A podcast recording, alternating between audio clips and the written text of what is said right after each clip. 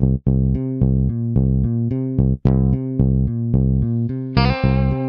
the Pitch. Der Sportpodcast mit Benny und David.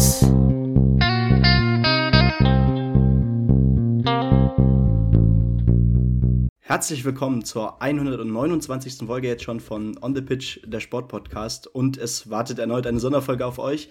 Ähm, denn ja, in vier Tagen, da ist so ein Turnier, was auf uns wartet. Ausnahmsweise im Winter und in Katar eigentlich das größte Fußballfest, äh, worauf sich jeder Fußballfan, glaube ich, alle vier Jahre am meisten freut, äh, wovon eigentlich am meisten in Erinnerung bleibt.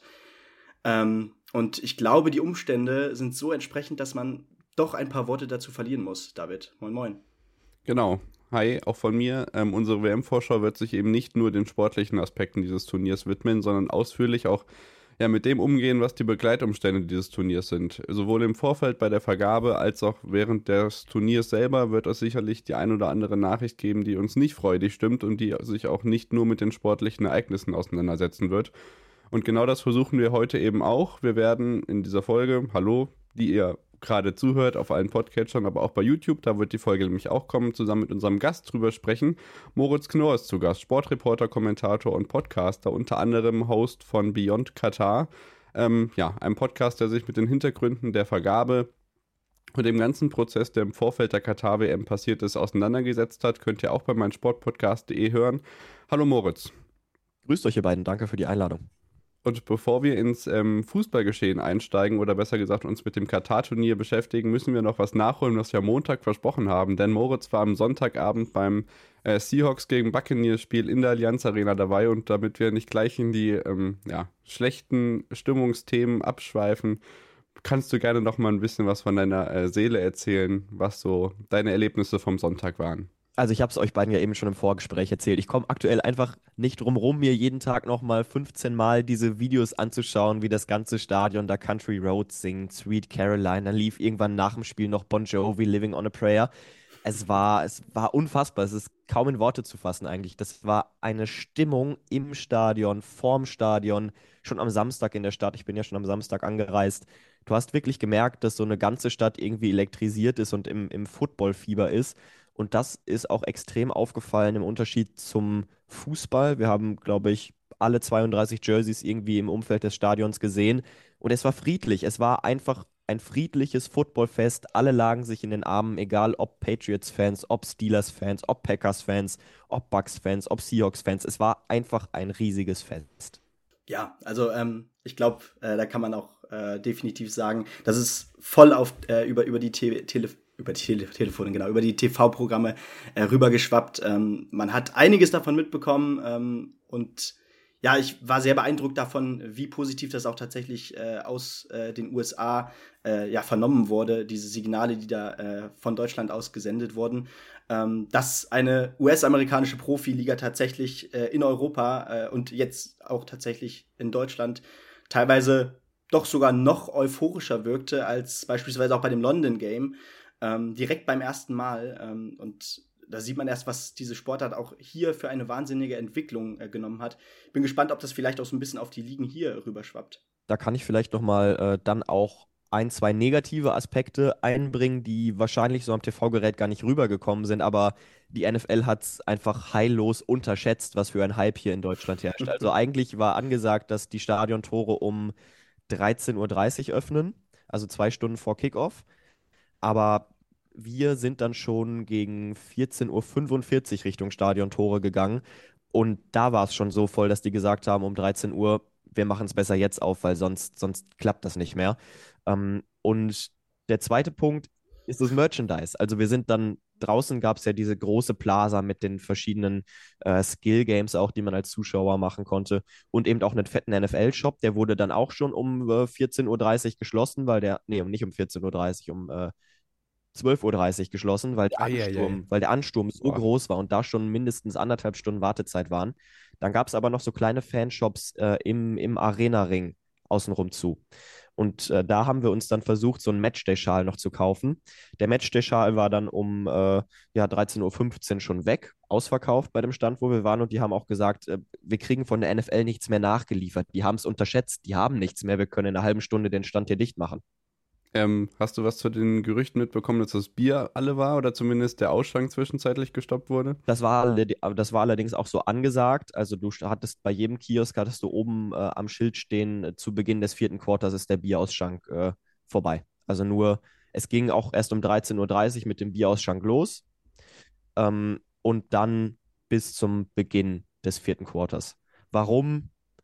Ich glaube, da hat man ein bisschen Angst vor den, vor den randalierenden Fußballfans oder den, dieser deutschen Fankultur gehabt. Ähm, da gehe ich zumindest mal von aus, dass das der Grund war. Ja, genau. Auch Alkoholkonsum ist jetzt vielleicht nicht die beste Brücke, die man zur Katar-WM schlagen kann, aber ich denke, wir wagen es trotzdem mal, Benny, und dann können wir mit dem Themenkomplex der Fußball-Weltmeisterschaft 2022 einsteigen. Ja, ganz genau. Und äh, David, du hast ja eben schon angesprochen, ähm, Moritz, du hast einen Podcast, ähm, Beyond Katar, und hast da ordentlich Recherche betrieben äh, zu den Umständen, wie diese Weltmeisterschaft in Katar äh, überhaupt ja, äh, passieren konnte, kann man ja, muss man ja eigentlich schon fast sagen, äh, was die Umstände waren äh, bei der Vergabe, ähm, was die Umstände im Land momentan sind. Und ähm, vielleicht kannst du mal kurz deine Podcast-Idee äh, für die Zuhörer und Zuhörerinnen äh, so ein bisschen skizzieren. Genau, richtig. Ihr habt es ja schon gesagt. Ähm, ich bin ja auch Redakteur bei der Podcast-Bude und äh, da kam mir dann so Ende des letzten Jahres, Anfang diesen Jahres, kam mir die Idee, okay, lass uns doch was zur WM machen. Und dann haben wir äh, mit der Podcast-Bude und mein Sport-Podcast eben dieses Konzept entwickelt. Beyond Katar, der Auslöser war eigentlich so ein bisschen, dass ich mir persönlich als Fußballfan gedacht habe, okay, wie war es denn bei den letzten Weltmeisterschaften? Wie war es meine erste WM 2006, 2010, 2014, 2018.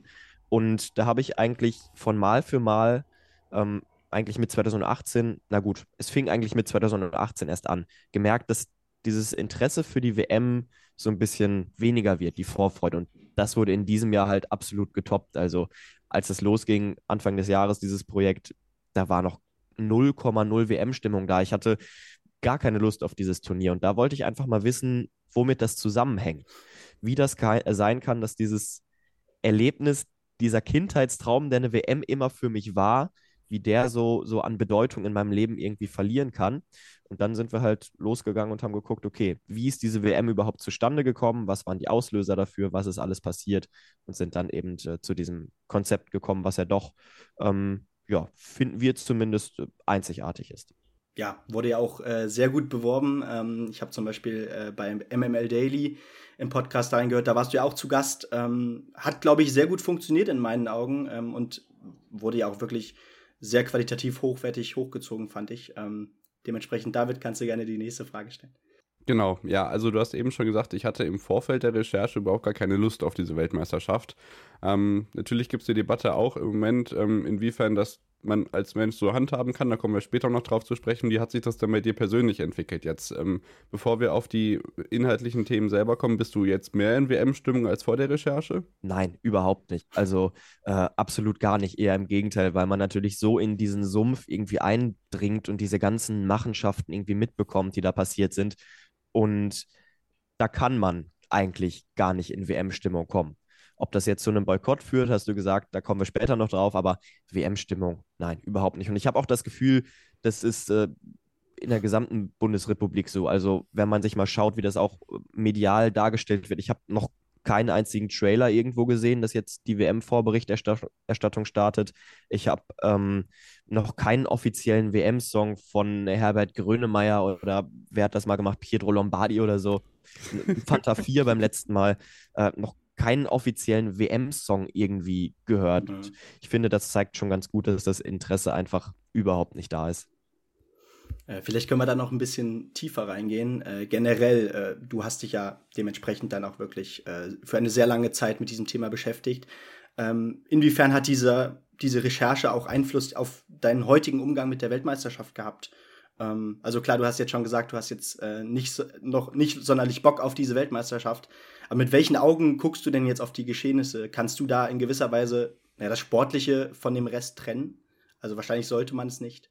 Mm, du musst halt aufpassen, dass du diese WM nicht schaust wie jede andere WM. Also du darfst dich nicht morgens um elf vor den Fernseher setzen und sagst, oh, jetzt spielt hier ähm, Iran gegen Wales, cooles Fußballspiel, gucke ich mir mal an, sondern du musst dir immer bewusst sein, was mit dieser WM zusammenhängt. Und das sind äh, im Großen und Ganzen eben Korruption, Bestechung, Ausbeutung und äh, Menschenrechtsverletzung. So, und das musst du dir immer bewusst sein, dass diese WM eben damit einhergeht und dass wirklich äh, diese Dinge ja auch aufgrund dieser WM, nicht nur wegen dieser WM, aber dass die FIFA nicht, nichts wirklich groß aktiv dagegen gemacht hat und deswegen halt auch irgendwie eine Mitschuld trägt an den vielen toten Gastarbeiter und Gastarbeiterinnen. Und genau daraus ähm, folgert sich ja dann eben auch die ähm, Boykottdebatte, die es im Moment und auch ja schon seit einigen Monaten und Jahren gibt, wobei sich das natürlich in den letzten Wochen dramatisch verschärft hat. Ähm, auf der einen Seite, wie stehst du zu, zu, der Debatte ganz persönlich und auf der anderen Seite, wie ähm, ja, blickst du auf diese Debatte von außen gesehen? Ähm, erstmal so angefangen ist es natürlich klar, dass wenn so ein sportliches Großevent, wenn das näher rückt, dass diese Thematik nochmal mehr in den, in den Fokus rutscht. Es ist ja völlig normal, dass dieses Thema jetzt kurz vor WM statt hochkocht. Ähm, auf der anderen Seite habe ich das Gefühl, dass das so ein bisschen, bisschen zur modernen Gretchenfrage gerade mutiert. Wie stehst du zur WM, ja oder nein? Äh, ich habe gestern einen, einen, ganz coolen Tweet von Mickey Beisenherz gesehen, der sagte auf einer Skala zwischen äh, ich habe die Heizung noch nicht an und ich bin geimpft, äh, wo steht denn da gerade, ich gucke die WM? So. Ich finde, man muss so ein bisschen differenzierter draufschauen. Es gibt ähm, ja immer diese zwei klaren Pole. Boykott oder kein Boykott. Ich sage, ich schaue die WM. Ich, ich boykottiere die WM nicht. Das liegt daran, dass ich vor allen Dingen auf die Menschenrechtsverletzungen im Land schaue. Und die Menschenrechtsverletzungen sind nicht Folge der Weltmeisterschaft. Die Menschenrechtsverletzungen mhm. gab es vor der WM und die wird es auch nach der WM weiterhin geben. Natürlich hätte sich die FIFA deutlich aktiver gegen diese Menschenrechtsverletzungen stellen können, hätte sich mehr für Reformen einsetzen können, dass sich einfach mehr im Land verbessert. Ähm, aber diese Menschenrechtsverletzungen sind de facto vorher da gewesen und werden auch danach da sein. Und wenn wir diese minimale Chance nutzen wollen, dass sich nachhaltig etwas in diesem Land ändert, das ist nicht groß. Wir haben auch gesehen, in Russland hat sich danach nichts geändert, da ist es noch schlimmer geworden. Aber wenn wir diese minimale Chance nutzen wollen, dann müssen wir unbedingt draufschauen, dann müssen wir die Lupe ganz genau drauflegen und das eben nicht erst nach dem Endspiel, sondern schon während des Turniers und auch wirklich von, den, von der Berichterstattung kritisch draufschauen und es darf nicht passieren, dass dann ähm, bei den Medienhäusern, die, die dann übertragen oder irgendwie über die WM berichten, dass nur sportlich dann ähm, berichtet wird und dass mit äh, Turnierstart plötzlich dann wieder die Ex-Profis am Spielfeld dranstehen und sowas irgendwie in den mhm. Vordergrund rückt. Auf der anderen Seite habe ich diese Meinung natürlich auch bei, bei uns im Podcast kundgetan und äh, habe dann auch Kritik bekommen oder Nachrichten bekommen, wo es dann hieß, hey, aber wenn du dann einschaltest, dann machst du dich doch irgendwie zum Teil des Problems, weil du steigerst dann die Einschaltquoten, dadurch bekommt die FIFA wieder mehr Sponsorengelder und lernt nicht wirklich daraus. Aber wenn wir jetzt auch mal ehrlich sind, selbst wenn wir in Deutschland 10, 15, 20 Millionen Zuschauer, Zuschauerinnen weniger haben, was macht das mit der FIFA? Wenn wir mal nicht auf Deutschland oder auf Europa schauen, sondern rüber nach Südamerika, da herrscht ein riesiger WM-Hype. Da verkaufen Fastfood-Ketten extra WM-Burger in WM-Sondereditionen. Also es ist immer noch die FIFA, über die wir da sprechen. Selbst wenn in Deutschland jetzt weniger Zuschauer sind, dann sagen sie halt, okay, in Südamerika war es dafür das beste Turnier aller Zeiten. Wir hatten auf den Märkten, die wir jetzt neu erschließen wollten, im Nahen Osten vielleicht nochmal mehr Zuschauer. Und auch dann wird sich, glaube ich, nichts ändern, wenn wir in Deutschland sagen, wir boykottieren diese WM. Wie wir vielleicht trotzdem so eine Vergabe in solche Staaten wie Katar verhindern können in Zukunft, ist, glaube ich, nicht durch einen Boykott jetzt, sondern indem wir einfach dieses System Vergabe einmal komplett ändern. Wir haben ja jetzt die Reihenfolge, du hast erst die WM-Vergabe und dann Veränderungen in einem Land. Wieso machen wir es nicht so wie bei Olympia, dass wir einen Kandidatenstatus einführen, dass ein Land, das sich bewerben möchte, in diesen Kandidatenstatus kommt und wir dann die Reihenfolge umstellen von Vergabe zu Veränderung, andersrum zu Erstveränderung und dann bekommt dieses Land diese WM und darf das Turnier austragen. Das wäre für mich glaube ich, ein Schritt, wo man ansetzen könnte, um sowas in Zukunft zu verhindern. Ich äh, würde da gerne noch einen, einen, Tweet gerne mit reinnehmen. Vielleicht kannst du das auch gerne nochmal kommentieren. Ich weiß leider nicht mehr, von wem der äh, Tweet kam, aber äh, da wurde, also der Tenor war, ähm, na, wie gut, dass wir uns jetzt tatsächlich mit solchen Themen in einem so kleinen Land, im, äh, dort unten in, einem, ja, in einer Region, mit der wir uns sonst kaum beschäftigen, ähm, dass, wir, dass wir da jetzt so viel über Menschenrechtsverletzungen mitbekommen, über ähm, naja, Umgang mit Homosexuellen ähm, und mit Zwangsarbeitern und, und, und. Ähm, sonst würde man sich wahrscheinlich niemals mit diesen Themen in diesen Gebieten beschäftigen. Ähm, und das abseits, also die, diese Debatte einfach abseits von dem Boykott von, dem, von der Boykottdiskussion.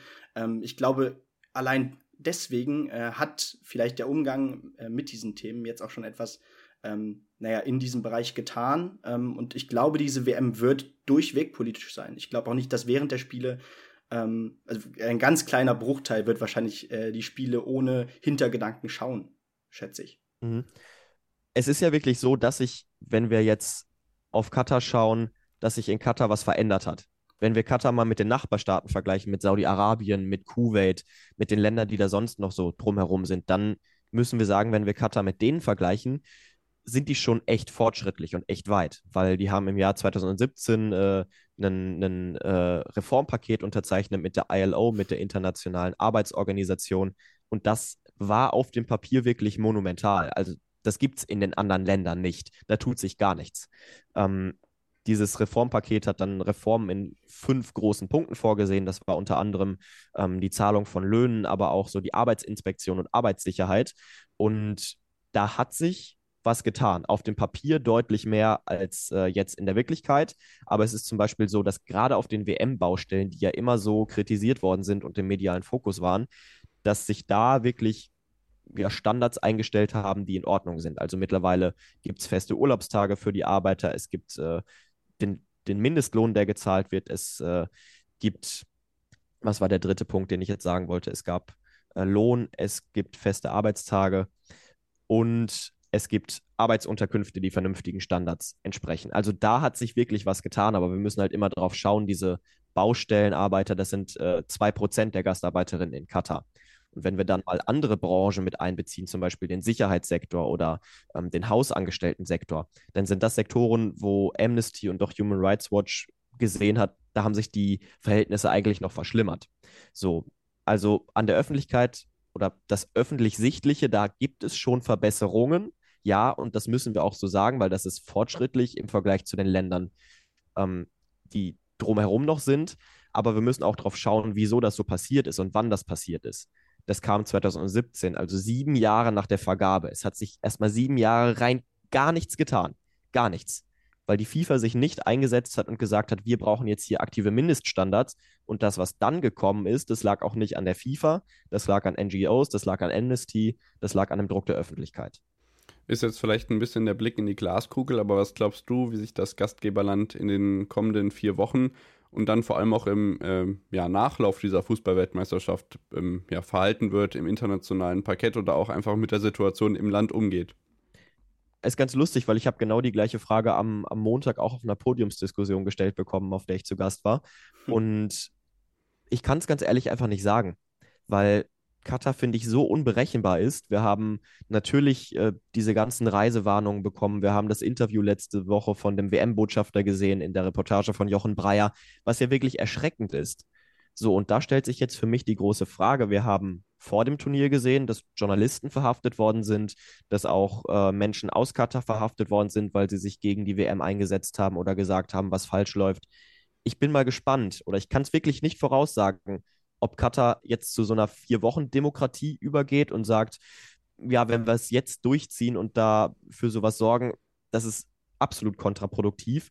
Oder ob sie es wirklich so machen und sagen, ja, das ist halt unsere, unser Land, unsere Regeln und das dann auch so durchziehen. Ich kann es wirklich schwer voraussagen, weil, weil Katar da einfach so unberechenbar für mich ist irgendwie. Und genau, dann kommen wir vielleicht ja. mehr zur Nachhaltigkeit im anderen Sinne. Sorry, Benny. Ähm, ich habe gesehen, dass ähm, ja viele der neu errichteten Arenen, also bis auf das Khalifa International Stadium, ist ja wirklich alles aus dem Boden ähm, neu hervorgebracht worden. Das wurde damals. Ich, hab, ich kann mich erinnern, ich weiß nicht, 2009 oder 2010 war es, da gab es mal ein Testspiel zwischen England und den USA in diesem Stadion. Ich habe da als kleiner Stöpke genau dieses Stadion zufällig oder dieses Spiel zufällig live gesehen. Ich weiß nicht, warum und wo das übertragen wurde, aber ich weiß ganz genau, dass ich dieses 1 zu 0 eben gesehen habe und dachte mir so, ja, hm, damals war das irgendwie so das einzig große Stadion, dieser Aspire-Komplex da in Doha, wo man sich gedacht hat, ja, da können die solche Veranstaltungen austragen, aber dass jetzt wirklich nochmal so viele Stadien oben drauf kommen, ähm, ja, hat mir schon ein bisschen Sorgen bereitet. Es gibt da zum Beispiel eine Konstruktion, die vor allem ja aus ähm, ja, ISO-Containern besteht, also wo recht gute recycelbare Strukturen theoretisch vorhanden sind. Ja, Benny, wie siehst du das? Also glaubst du, da wird sich groß irgendwas tun?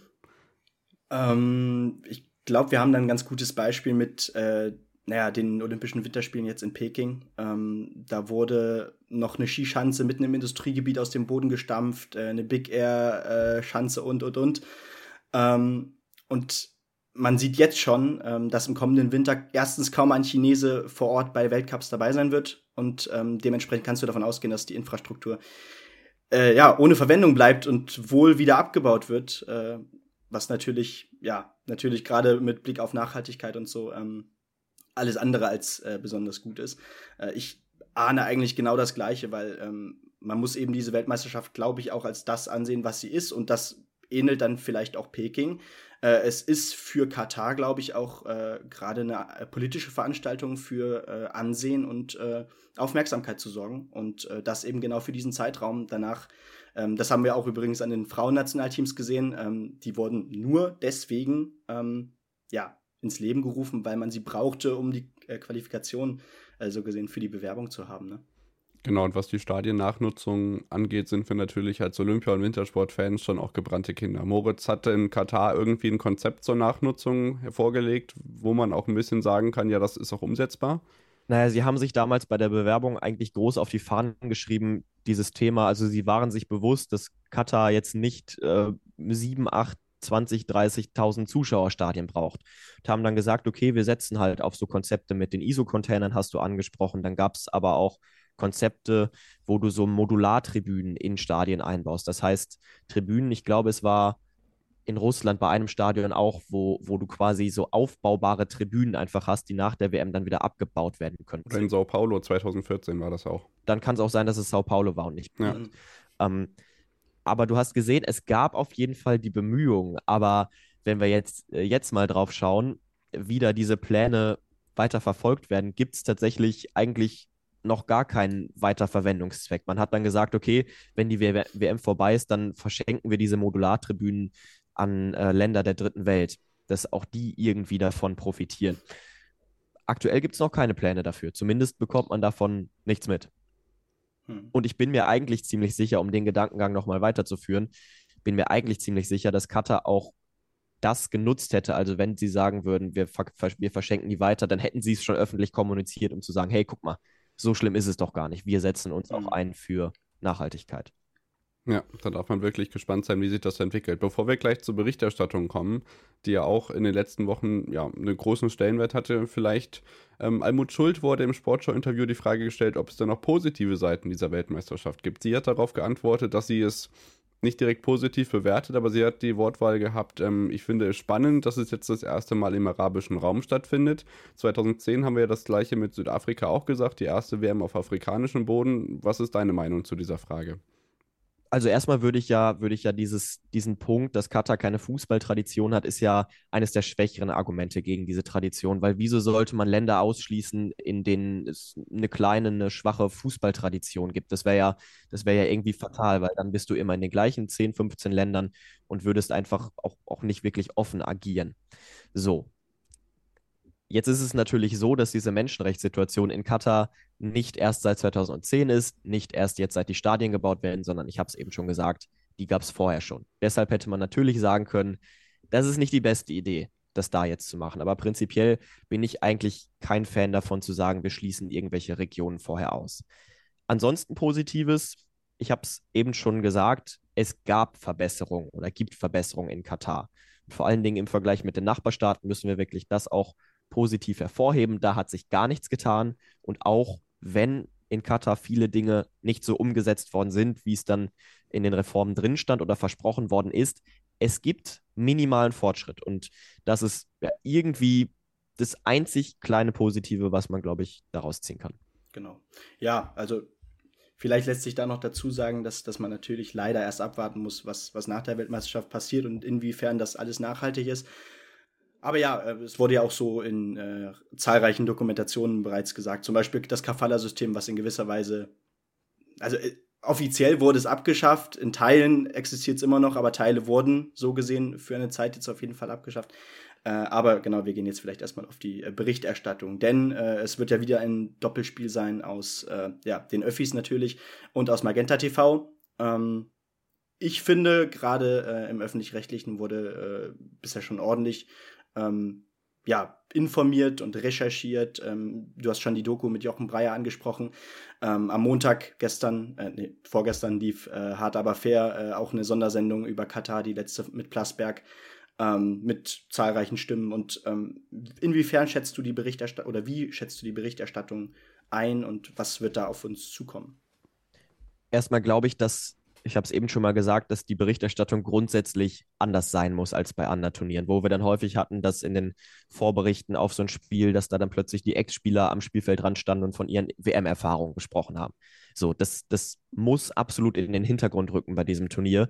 Und äh, da sind, sind dann ja vor allen Dingen Magenta und die öffentlich-rechtlichen eben auch gefordert, das wirklich so umzusetzen. Ich finde gerade, was du gerade schon angesprochen hast, wir haben im Vorfeld schon einige gute Sachen gesehen. Wir haben auch äh, den Podcast von den Kollegen von der Zeit und von der ARD äh, Geld macht Katar, der auch sehr, sehr gut ist. Dann haben wir verschiedene Dokus. Wir haben Sport in Zeit, das sich irgendwie draufklemmt auf dieses Thema. Wir haben die Talkshows. Du hast gerade schon hart, aber fair angesprochen. Wir hatten im ZDF auch Markus Lanz, wo Lena Kassel zu Gast war und Marcel Reif, was auch eine, eine sehr, sehr gute Sendung war, meiner Meinung nach. Also es gibt auf jeden Fall schon die Punkte, die da sind und wo das Ganze aufgegriffen wird. Wichtig ist dann, wie gesagt, dass dieser oder dieses Vorhaben nicht mit dem Turnierstart verloren geht, sondern dass auch, wenn das Sportliche startet, diese anderen Gedanken nicht in den Hintergrund rutschen. Genau, gerade bei Magenta muss man auch wie letztes Jahr wirklich das große Team loben. Ich glaube, das ist deutlich sehenswert, was die da auf die Beine stellen werden. Und bei den Öffis ähm, weiß ich, dass auf jeden Fall mehr On-Air-Personal auch wirklich vor Ort in Katar sein wird. Mhm. Deswegen glaube ich, da wird man auch viel mehr von den Begleitumständen mitbekommen. Magenta TV hat jetzt im Vorfeld auch so eine kleine Gesprächsreihe initiiert, die sich dann aber ja nach einer Auseinandersetzung in einer separaten Dokumentation dann doch eher den sportlichen Aspekten gewidmet hat. Ich glaube, in der ARD, unsere äh, Kollegin Lea Wagner ist ja auch zum Beispiel als Teamreporterin da vor Ort. Ähm, ich glaube, es werden deutlich mehr Kommentatoren und Kommentatorinnen. Christina Graf ist ja erfreulicherweise das erste Mal für die Sportschau dabei, äh, auch vor Ort sein, ähm, beim ZDF genauso. Wie siehst du da diese Spanne zwischen kritischer Berichterstattung auf der einen Seite und den sportlichen Aspekten im Blickfeld dieser ähm, GZ-Gebühren. Und das ist ja im Moment das große ähm, ja, Brennglas, wo sich alle draufstürzen. Also warum zur Hölle bezahlt ihr über 200 Millionen Euro dafür, dass ihr das übertragen dürft und macht euch dann euer eigenes Produkt zunichte? Puh, das finde ich tatsächlich eine schwierige Frage. Mm.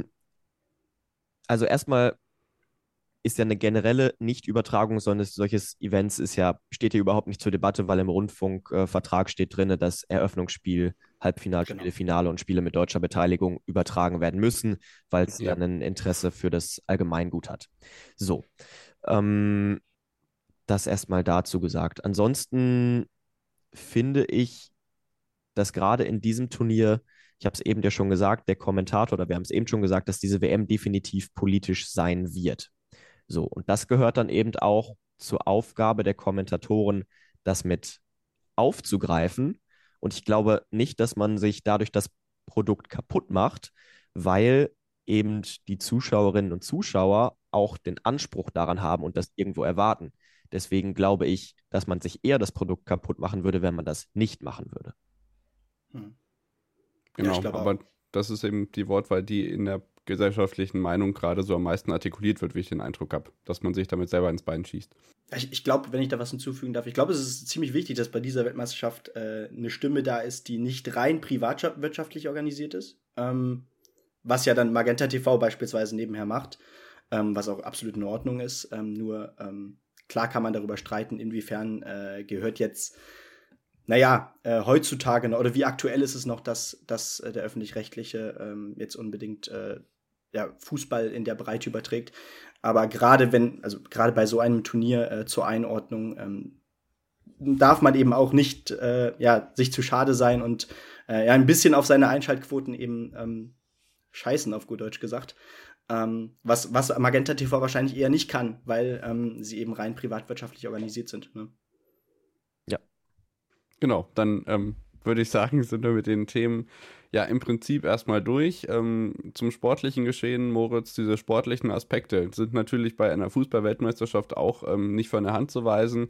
Es gibt ja auch einfach die Ansicht, dass man bei aller Boykott, äh, bei allem Boykottwillen einfach nicht außer Acht lassen will, dass dann natürlich auch sportliche Höchstleistungen in besonderen klimatischen Bedingungen trotz Stadion runterkühlen und was da nicht alles mit in Verbindung steht, gezeigt werden und äh, man eben ja auch die Sportler, die Sportler da und ähm, diese Leistung einfach auch würdigen oder zumindest ähm, ja, bewerten möchte, Moritz. Ähm, welchen Aspekt hat das bei dir noch? Naja, es gibt natürlich auch, du kannst natürlich, kannst du es dir einfach sagen, einfach machen und sagen, okay, jetzt sollten hier die Sportlerinnen, äh, die Sportlerinnen und Sportler, ja, Sportler. Die Schiedsrichterin. Schiedsrichterin. Ist auch eine Sportlerin. Genau. gesagt, ähm, kann man sich einfach machen und kann sagen, nee, die sollten unbedingt auf diese Weltmeisterschaft verzichten. Aber was für einen Stellenwert hätte es denn, wenn jetzt zum Beispiel ein Leon Goretzka sagt, nee, ich verzichte auf diese WM? Das hätte natürlich kurzfristig einen massiven Mittelpunkt in den Medien. Definitiv, keine Frage. Wenn sich ein Weltstar dazu entscheidet, diese WM zu boykottieren, das würde in allen Medien rauf und runter laufen. Die Frage ist nur, wie lange. So, das rutscht dann nämlich, wir kennen mittlerweile den Medienzyklus, spätestens nach zwei Wochen wieder relativ raus aus dem Fokus. Aber wenn du jetzt zum Beispiel, ich nehme wieder Goretzka als Beispiel bei der Europameisterschaft im letzten Jahr, wenn der so eine Szene bringt, dass er vor den ungarischen Fans wieder äh, mit einem Herz jubelt oder Gesten bringt, Aktionen bringt, das wird ja in jedem Jahresrückblick rauf und runter laufen.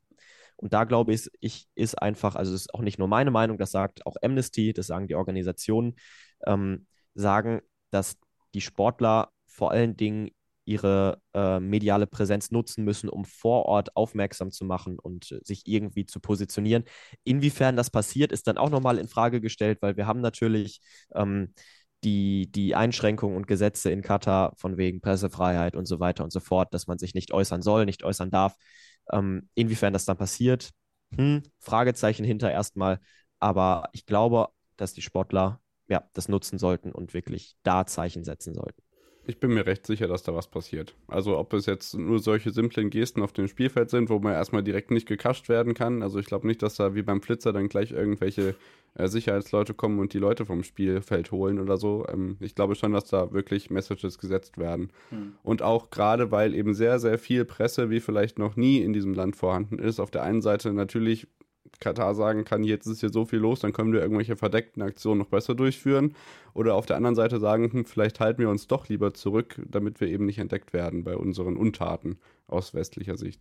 Auf der anderen Seite finde ich, find ich den Aspekt politischen Boykott irgendwie nochmal sehr interessant, weil, weil wir mhm. haben als Bundesregierung, Nancy Faeser hat die Olympischen Winterspiele in Peking Anfang des Jahres hat sie boykottiert oder hat, hat Deutschland politisch boykottiert, keine Vertreter hingeschickt. So, und Jetzt ist es so, dass Nancy Faeser anreist. Ich glaube, Olaf Scholz hat sich noch nicht geäußert, was er jetzt genau macht, aber Nancy Faeser hat gesagt, sie wird auch nicht nur vor der WM vor Ort sein, sondern auch beim Eröffnungsspiel. Und dann kannst du natürlich auch mal drauf schauen, was für Interessen äh, die Bundesregierung gerade ja. mit Katar äh, verfolgt und woran das dann liegen könnte, dass Olympische Winterspiele in Peking aufgrund von Menschenrechtsverletzungen boykottiert werden politisch und ein Turnier in Katar, wo es ebenfalls massive Menschenrechtsverletzungen gibt, trotz dem nicht boykottiert wird und hingereist wird. Ja, zum Abschluss vielleicht noch äh, zwei Fragen. Eine davon ist auch mal sportlich, aber ähm, vielleicht erst die Frage: äh, Meinst du, es wird äh, der Blick auf Katar und ähm, generell auf den Missständen in dieser Region bleiben so intensiv? Und zweitens, ähm, zum Abschluss dann, ähm, kannst ja zumindest, egal auch wenn du nicht so viel, nicht so viel zum Sportlichen sagen willst, gerne deinen Tipp abgeben, wer Weltmeister wird. Mhm ich glaube erstmal, dass es ziemlich krass ist, dass wir jetzt schon zwölf Jahre auf dieses Land so intensiv schauen, mhm. weil auch Katar hatte eigentlich im Vorfeld dieses Turniers bei der Vergabe eigentlich so, ja, nicht nur die Hoffnung, sondern hat eigentlich fest damit gerechnet, dass so ab 2016, nach der WM in Brasilien vielleicht schon, dass dann so ein bisschen Gras über die Sache gewachsen ist und dann gesagt wird, ach, WM in Katar können wir jetzt eh nicht mehr ändern. Aber dass wir jetzt wirklich schon seit zwölf Jahren so massiv über dieses Land reden und über die Missstände sprechen, das ist ja erstmal schon eine Leistung. Damit hat in Katar niemand gerechnet, dass in Katar mittlerweile unter den Einheimischen auch die, die Meinung so ist, lass diese WM jetzt bloß vorbei sein, weil wir haben irgendwo auch keine Lust mehr, so im Mittelpunkt zu stehen und so auf den Deckel zu bekommen. Das ist jetzt natürlich ein bisschen einfacher, wenn so ein Turnier noch ansteht, weil dann hast du ein Interesse, was verfolgt wird, zur WM so einen Peak zu erreichen von dieser Kritik.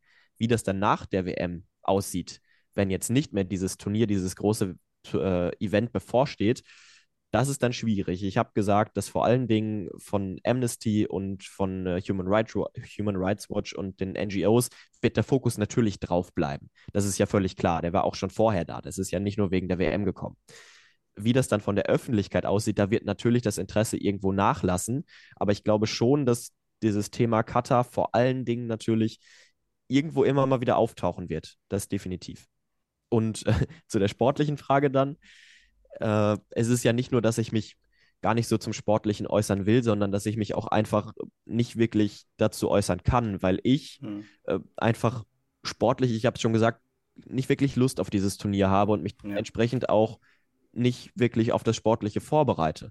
Also du hast natürlich das mitbekommen, äh, was, was irgendwie so passiert vorher, auch dass es jetzt viele Verletzte gibt in manchen Teams und so weiter und so fort.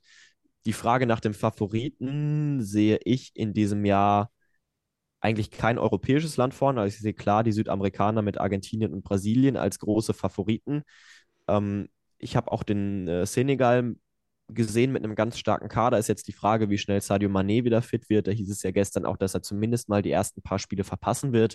Ist jetzt ziemlich undefiniert, aber die haben vom Kader natürlich auch mal das Potenzial, diese, ähm, diesen Durchmarsch mal zu schaffen von einer afrikanischen Nation, auf den wir ja eigentlich schon, schon so lange warten und den wir so noch nicht erlebt haben. Aber das Potenzial ist definitiv da bei, beim Senegal.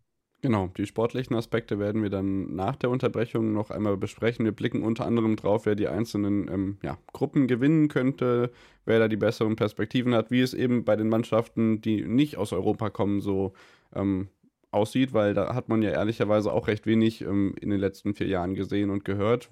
Das ist ja nicht nur durch die Pandemie begründet, eben auch weil in Europa vor allem auf die europäischen ähm, Nationalmannschaften Wert gelegt wird. Und ähm, ja, dann besprechen wir nach der Unterbrechung das Sportliche. Bedanken uns ganz herzlich bei Moritz, dass er hier dabei war und uns diese Eindrücke äh, zu den Hintergründen der WM in Katar ähm, ja, vermittelt hat. Ähm, ich glaube, das ist sehr, sehr wichtig, besonders in diesem Jahr. Und ähm, ja, vielen Dank noch einmal. Dankeschön, ihr beiden.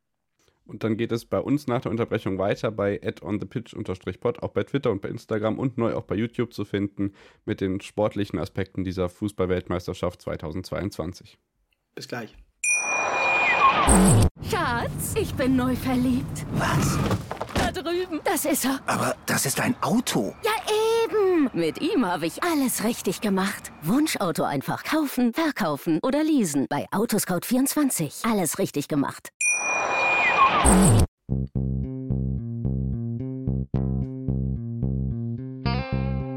the Pitch.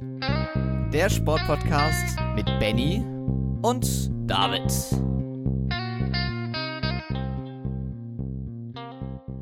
Da sind wir wieder zurück nach der Unterbrechung und melden uns wieder mit dem zweiten Teil der Vorschau auf die FIFA-Fußball-Weltmeisterschaft der Herren 2022.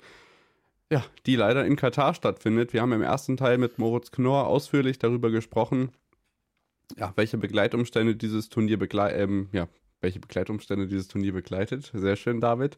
Ähm, also an der Stelle nochmal eine ganz ausdrückliche Empfehlung, sich natürlich mit allen Dokumentationen, die im Vorfeld entstanden sind, auseinanderzusetzen und ganz besonders natürlich dem Projekt von meinsportpodcast.de, der Podcastbude und eben Moritz Knorr.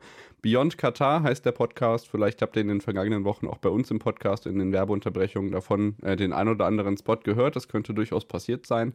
Und jetzt wollen wir natürlich, ähm, es ist eine Fußball-Weltmeisterschaft, auf die natürlich in den vergangenen ähm, ja, zwölf Jahren einiges bei unserer Sportsozialisation draufgegangen ist. Ein Wort, das ich sehr gerne verwende. Ähm, und in gewisser Weise ja, setzt sich ja doch Tradition fort, weil es ist eine Weltmeisterschaft, es kommen die Nationalmannschaften von der ganzen Welt zusammen und ähm, spielen ein Turnier gegeneinander. Das haben wir eben in der Form nur dieses eine Mal. Und das letzte Mal in Russland waren die Begleitumstände eben auch fragwürdig und vor acht Jahren sind wir Weltmeister geworden. Das heißt, du kannst dir wirklich mal ausdenken, wie lange das her ist, Benny. Ähm, ja, wie werden wir es handhaben jetzt? Ja, ähm, ich glaube, erstmal muss man sagen, dass man sich im Vorhinein deutlich mehr mit den Umständen beschäftigt hat. Das haben wir eben auch schon äh, artikuliert. Äh, mehr als mit ähm, ja, den Kadern, mit den äh, spielerischen Aspekten, ähm, was jetzt so langsam kommt, weil äh, dafür ist man dann eben doch zu sehr Fußballfan, das gehört eben auch dazu. Ähm, und es ist eben das Turnier, es ist ja nicht nur ein Fußballturnier, es ist wirklich so das Zusammenkommen der Welt in gewisser Weise, ein Turnier, wo Milli Milliarden eigentlich ja, ja. darauf hinfiebern. Ähm, und das kommt eben auch dazu, äh, als europäisches Land triffst du nicht sonderlich oft aus, auf Länder aus Afrika zum Beispiel oder aus äh, ja, Asien auch. Äh, dementsprechend, ja, auf, auf das Spielerische schaut man dann natürlich doch gerne.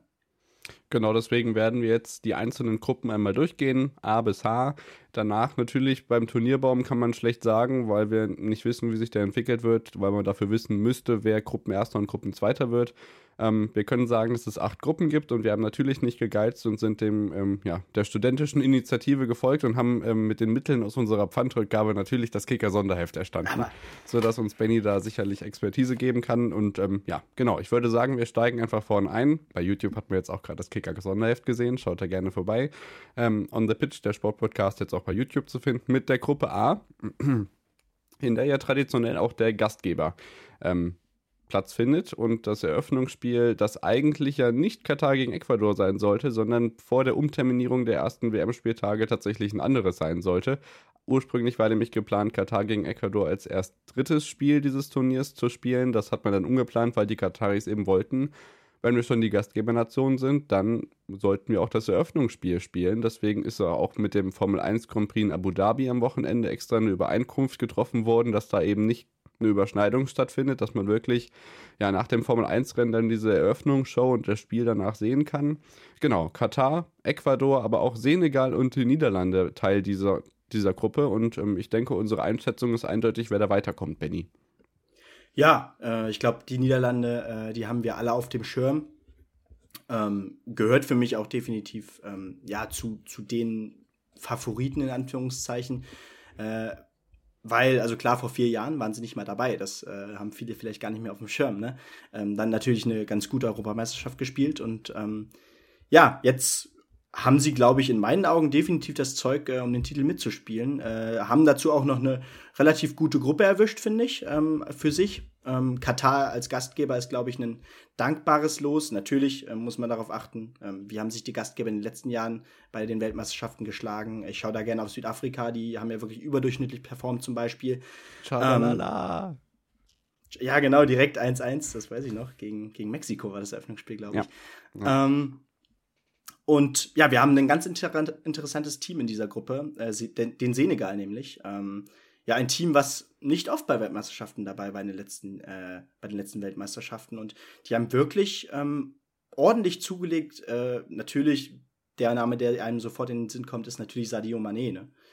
Ja, da hat Moritz aber eben auch schon angesprochen, dass der mit Verletzungssorgen zu kämpfen hat. Oder besser gesagt, nicht nur er, sondern die ganze Nation. Denn gerade in solchen Nationen ist ja ja, sehr bedeutsam, dass die ja, Großverdiener zum großen Teil einfach die Fußballer sind, die im Ausland spielen. Man kennt es ja von Sadio Mané, dass er sich besonders auch stark für soziale Projekte in seinem ähm, Heimatland im Senegal einsetzt. Und eben dieser Nationalheld fällt jetzt für die, zumindest mal mindestens für das erste Spiel aus das ist natürlich ein herber Rückschlag für die Hoffnung des Senegal, gerade jetzt auch im angesichts dessen, dass es als erstes gegen die, die Niederlande geht, ähm, dem direkten Konkurrenten um den Gruppensieg, so wie ich und du das eigentlich auch sehen. Ecuador ähm, ist vielleicht konkurrenzfähiger als Katar, kann aber den anderen beiden, glaube ich, nicht gefährlich werden, oder?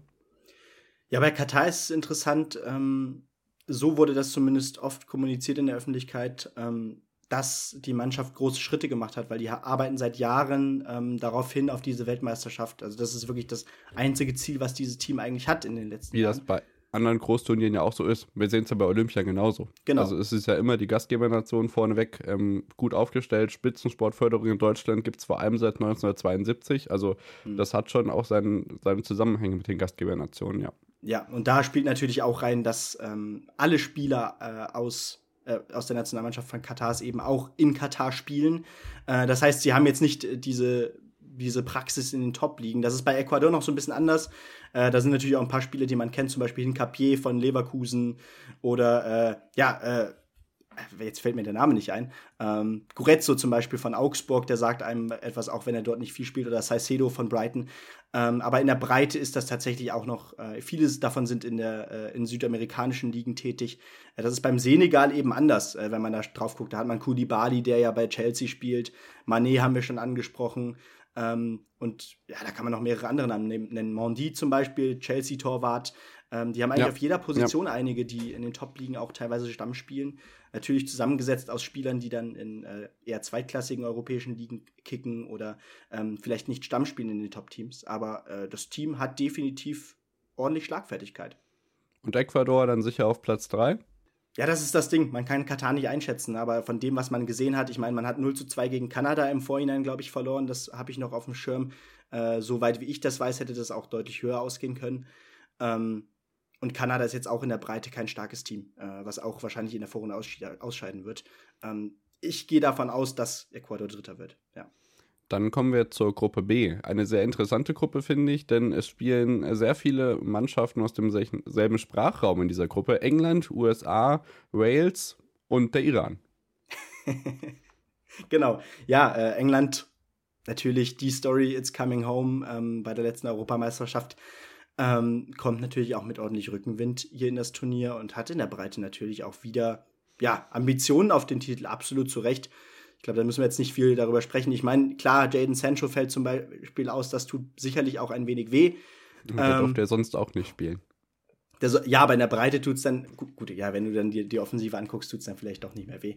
Aber ähm, ja, äh, England äh, wird diese Gruppe, glaube ich, durchlaufen als erster. Dahinter wird es ein spannendes Rennen in meinen Augen zwischen Wales und den USA. Ähm, und da sehe ich die USA tatsächlich ein Stückchen weiter vorne. Ähm, Wales ich glaube, die Zeiten der Topspieler sind einfach rum. Ramsey und äh, Bale, Bale spielt Kick mittlerweile in den USA. Ramsey hat, glaube ich, auch noch, äh, ist noch angeschlagen oder so. Also, das wird für Wales nicht einfach. Und wenn man auf den USA-Kader schaut, ähm, da kennt man reichlich Namen, auch viele noch aus Deutschland. Pulisic natürlich. Pepi. Ähm, Pepi, der übrigens gerade in äh, den Niederlanden ordentlich abgeht. Ja, ähm, plötzlich, ja. nachdem er ja bei Augsburg eigentlich gar nichts gerissen hat. Oder auch Namen wie Brandon Aronson, der bei Leeds Stamm spielt und, und, und. Äh, Adams kennt man noch aus der äh, Leipziger oder zumindest RB-Akademie. Äh, ja. McKenny, McKenny hat bei Schalke gespielt, natürlich. Ja. Ähm, jetzt bei Juve unter Vertrag. Das sind viele Namen, äh, denen man zutrauen muss, äh, ja, ins, in, in die K.O.-Phase zu kommen. Viel weiter wird es, glaube ich, nicht gehen, aber ähm, das wäre ja schon ne, definitiv ein Schritterfolg, weil ähm, das nächste Turnier der Weltmeisterschaft findet ja auch in den USA statt. Genau, 2026 dann das Turnier in Mexiko, den USA und in Kanada. Also da gehen auch unsere Tipps ein bisschen auseinander. Vielleicht ist bei mir dann auch eher der Wunschfalter des Gedankens, denn ich habe Wales auf Platz 2 getippt, während Benny die USA auf Platz 2 sieht und England wahrscheinlich unbestritten auf Platz 1 diese Gruppe abschließen wird und auch die besten ähm, ja, Aussichten für die K.O.-Runde hat. In Gruppe C haben wir dann ja wirkliche Top-Nationen dabei und das wird das Aufeinandertreffen, äh, Aufeinandertreffen zweier Weltstars werden. Denn in dieser Gruppe sind Argentinien, Saudi-Arabien, Mexiko und Polen und diese Gruppe steht nicht nur wegen dem Duell zwischen Messi und äh, Lewandowski ganz besonders im Fokus. Ja, und trotzdem darf man Polen und Argentinien, glaube ich, nicht, nicht in der Hinsicht vergleichen. Weil, ähm, also Argentinien, was da für eine Wucht aus dieser Mannschaft kommt, das ist ganz lustig, weil ähm, wenn man jetzt nicht regelmäßig auf die internationalen Ligen oder die europäischen Ligen schaut, äh, kennt man vielleicht manche Namen nicht, aber äh, da sind so viele Spieler dabei, die äh, bei großen Teams Stamm spielen. Natürlich, wir müssen gar nicht anfangen, über Dybala und Messi zu reden, auch wenn Dybalas Zeit leider, also die Karriere ist nicht so passiert, wie er sich erhofft hat, glaube ich. Ja, aber dann natürlich ja. auch im Mittelfeld Paredes, äh, Maria, äh, Di Maria von Turin, äh, De Paul von äh, Madrid und so weiter. Ähm, und auch in der Verteidigung, ähm, das sind nicht die großen Namen von damals, äh, à la Demichelis und Heinze und Co. Aber das sind dann eben Otamendi, das sind ähm, ja Martinez von äh, Manchester United auch oder Romero von äh, Tottenham. Die spielen alle Stamm noch im Tor? in England. Romero steht noch im Tor? Nee, Rom nee, nee, das war Verteidiger, meine ich.